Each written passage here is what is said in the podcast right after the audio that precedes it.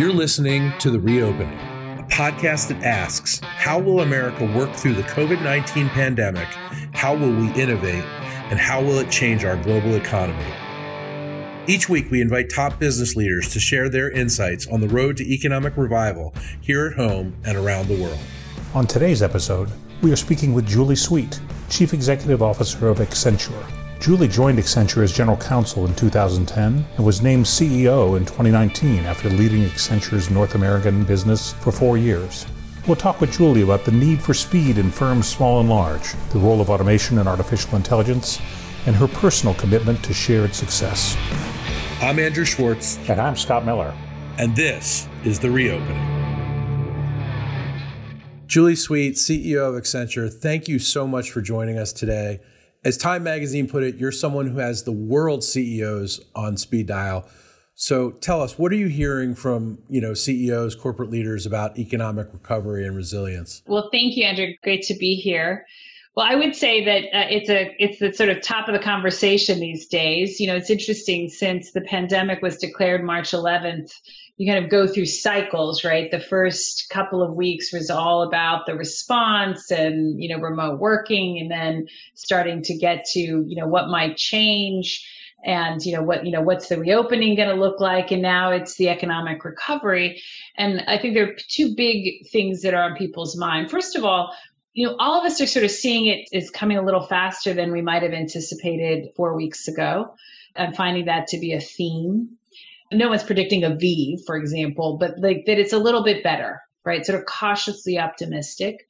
There's some geographic differences. A, a big theme around Asia seems to be a little bit more resilient than uh, than Europe and the U S. But a major question mark around consumer sentiment, because of course seventy percent of G D P is driven by the consumer, and a view that it's just really not clear. We haven't got far enough in the reopening to understand those patterns yet. And so there's a lot of caution around the fact that things seem a little bit better, and that may be a reaction to just how bad we were fearing of it to be. You know, one of the things that's really happened all around us as we've lived through this pandemic is technology has been solving more of our life's problems. I'm sure that's true for your client companies as well. It all seems to be going faster. So you could talk about whether it's actually accelerating or we just think it is. It's a great question, but I think first you have to take a step back and say, you know, what, what makes this crisis unique? And it's really unique for two reasons. First, it was the largest change of human behavior in history. Like almost overnight, a couple of billion people literally changed their behavior. And that behavioral change is permanent, right? Until we get a, uh, at least until you get a vaccine. Uh, and, and so companies are dealing with an economic crisis at the same time that they're dealing with consumers who are changing their buying habits, and they're going to have to meet the consumer where they are. So that behavioral change is quite unique. You can't simply retrench a little bit, cut costs, try to ride out the economic crisis with some predictability. So that's one big change. The second big change that's relevant, though, as you think about technology, is that it was happening already at a time of exponential technology change that was already driving significant transformation of businesses. We did some research in November of nineteen that said that when you look at companies and you measure them by technology adoption and depth and culture, the top ten percent we're already performing twice as well as the bottom twenty-five percent. That's how we went into the crisis. Then almost overnight, because of the nature of the crisis, where you had to enable people digitally to work remotely, where you had to move to contactless, where everything had to go online, right? The gap widened overnight because the leaders were so much better able to perform. We have one uh, big retailer that has been investing in omnichannel for years. Right before the crisis, we rolled out curbside pickup at one hundred stores. Well, in forty-eight hours, we had them at fourteen hundred stores because they were already a leader, as opposed to those who, you know, kind of were online, they didn't have the back office, and we're having to shore them up just to be able to make the sale, right? So is technology accelerating? Absolutely, because the ninety percent can't just sort of, you know, take their time, right? You know, it's it's really survival to accelerate. And so that means they've got to do a lot of other things because they need to accelerate when they have cost constraints. And so, you know, thinking about how they're going to cut costs and still transform makes this a very unique crisis. Julie, you know, I've heard you talk about markets like Japan, where A I and robotics are finding, you know, many new commercial applications. Is this trend going to be part of a U S recovery? And what does this imply for jobs in the economy? And and also tell us what you've seen in Japan. You know, it's a great question. So maybe if you look big picture in the world today, about twenty percent of what can be automated is, has been automated. So there's a huge opportunity for automation. If you then look at where has automation kind of gone, digital manufacturing is still in very early stages, right? So the manufacturing of everything from the actual production to the warehouse, et cetera, it, incredibly early stages. In Japan, we're partners with Mujin, which is this incredible artificial intelligence robotics company that focuses on warehouse logistics. And it's state of the art, like nothing I've seen. I, I got to recently go. I mean, we've had a long relationship with them and I've heard a lot about them and I got to go see and, and what they do is phenomenal. And the ability to really provide greater quality, you know, much more safety because of that absence of the need for workers is, is stunning. And so when you think about what's happening today, where you've got to change supply chains and bring manufacturing home because of some of the risks that companies saw. You've got legislation sort of driving there. You need to cut costs while you transform. Digital manufacturing is something we're already seeing rapidly accelerate. And as you think about the need for transformation while at the same time to cutting costs, the move to automation is moving faster and we're already seeing that. And so then you take a step back and say, you know, pre-crisis, how were we doing with reskilling? Well, no one would tell you we were doing well with reskilling. Right. You know, and, and that's before you even get to issues around education, which, you know, quite frankly, are global, right?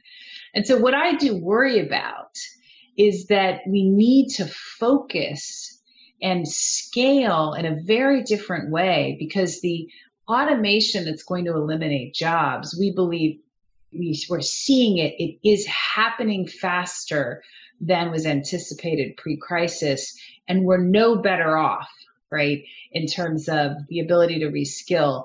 And that's where I think we have to have a clear partnership among corporate America, educational institutions, and governments to bring scale, uh, focus, and innovation to that need. You know, with twenty million additional people out of work, it does focus the mind. And uh, a lot of those people were working in small businesses. And small businesses are sort of unique. They're very important to the economy. And yet they don't operate with sort of the traditional big company li- lines of credit or equity. They're often cash flow businesses.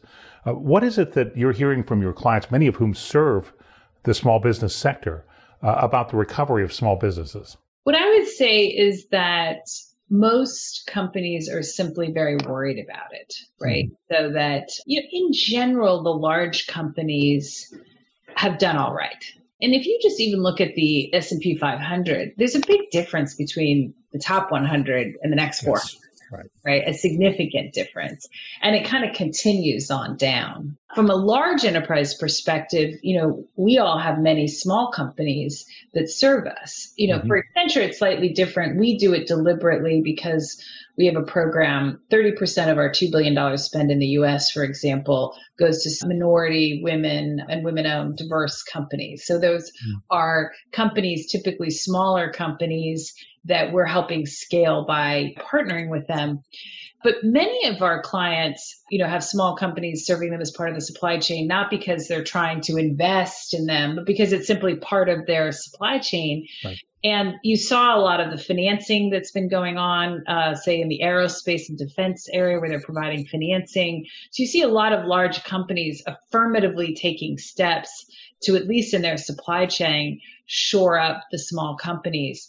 Uh, but other areas like restaurants and that, you know, it's um, going to be a very difficult environment for us for some time. It's concerning given how important they are to jobs. What are the smartest companies doing to reimagine themselves? Well, Andrea, it's funny. The first way I'd answer that is not actually the outcome, but the process. And mm-hmm. uh, because all the large companies were not born digital, you know, not, so I'm not talking about the digital natives, right? We're very excited because they moved with great speed during the crisis. And that was true across every industry, you know, even industries you might think about being slower and that they, you know, very excited. And everybody's saying, I don't want to go back. But the difference between not going back is really, are you changing how you make decisions? Because large companies cannot permanently operate in crisis mode. And so the really smart companies are moving to institutionalize the speed at which they just operated, which means thinking very differently about their procurement processes, their governance process, their culture, right? Is it a consensus culture? I had a C E O the other day say to me, look, I'm having meetings where there used to be five meetings before they met with me. And now I'm changing the culture to say, well, we can't have five meetings, all remote, right? And so we're going to iterate together. And he said, that starts with my showing up in a meeting, not with a perfect PowerPoint, you know, and, and strategy as well. And so it's the companies who think about what has to change in their decision-making to do speed that I think are the smartest companies, because from there, they partner differently to bring the innovation, because you can't innovate and reimagine yourself alone, right? They are going to make the bolder moves to do things like move to the cloud that becomes a platform for innovation, but requires you to move quickly in partner. So that's where I start, which is not where always companies, you know, think about starting. It's not the tech, right? It's not the partner, it's alone. It's the decision-making. And speed is really hard the bigger you get. I mean, the aircraft carriers are difficult to turn. And if you started out as a patrol boat and now you're an aircraft carrier, it's you, you've got to rethink your systems at a very basic level. Are companies actually are doing that? Are your, your clients seeing that? Yes, absolutely. And, I, and you have it absolutely right, Scott. And, and I am seeing it, but I'm seeing a difference because, well, everyone said, I don't want to go back. I'm not seeing every company C E O really appreciate what that means. Because, by the way, you also can't simply, you can't take a year to redesign yourself. I mean, I look at our own experience as Accenture. I became uh, C E O September first, and we embarked on, I announced just a few weeks later internally that we were going to make a big change in the growth model, which is kind of how we organize our services, how we operate ourselves and our governance. And we did that in six months. So we I announced it internally September eighteenth. I announced January thirteenth what we were actually doing. We went live March first, which is the middle of our fiscal year. So it was a big change to change. We changed our P and L, for example. And at the time I did it, it was very deliberate because I had to do it completely differently than the last transformation we'd done in two thousand fourteen, because we were doing it in half the time. And it wasn't design. It was, I didn't announce a design. I announced that we were going to do it. And I did it consciously as, can you as an organization with five hundred thousand people, forty-three billion dollars in revenue, move that fast? Mm-hmm. And, you know, my lesson as a C E O is you can, you have to, you have to approach it differently. But that's the kind of speed that you need to make in terms of changing your processes in organizations. Because if you say, I want to institutionalize speed, and then you take twelve months to design that, right? That doesn't work either. No. Right. And so it's how you approach it. You start with, you know, what are the processes that you can change that are not boiling the entire ocean? And then do I need to look at more fundamental changes? And you need to do things in sprints. So saying we want to do something and actually doing it are very different things. Absolutely. While we're talking about some of the changes you made, you made changes to the structure and how women rose and were promoted and were paid at Accenture. Now, I know that you released last week a letter to the company about diversity. Can you tell us about that? One of the things that I talk a lot about is that if you want to be a more diverse company, one of the main building blocks is you have to have pay equality. right? And so we actually made that change six years under our global C E O, and we have an outstanding chief leadership and human resources officer. Uh, I was the general counsel at the time, and I remember being asked the question, the board asked the question, and you know, when we looked at it and we said, you know, we, we, we didn't feel like we had the right processes to ensure pay equity. And so six years ago, we put that in. And so when you look at our progress over the last six years, I would tell you one of the building blocks that's a completely in a company's control is making sure you have pay equality. Now, as we think about our journey in diversity, at any given time, we were focusing on all different categories, but we really doubled down on gender to begin with, because it's applicable to us for in every country in the world. And we initially set recruiting targets externally, then we set goals for percentages and for leadership. And so we had a goal by the end of twenty twenty to be twenty-five percent of our leadership or managing directors to be women, which we will make. And we set a goal for twenty twenty-five to be fifty fifty gender equal, which we will make. And we started in two thousand fourteen at thirty-six percent and three hundred thousand people. We're at forty-five percent and five hundred thousand people. So, and you know, we operate at the intersection of professional services and technology. So what we've done today, and we started doing in two thousand fifteen in the U S, is approach other categories of diversity, and specifically African Americans and Hispanic Americans, using that roadmap, because the issues are different, but we believe the roadmap to progress is similar. And we started setting internal goals. And what we've just announced is three actions, because while we've made progress, we're not happy with where we are. And we're using this moment in time to say, we are going to step up our efforts to fight racism and create more economic opportunity for our communities of color in the U S. And so our three actions are, first of all, to set external goals for both the overall percentage of African Americans and Hispanic Americans by twenty twenty-five, but also the percentage in leadership, which is very important. Uh, and that's following what we've done with gender.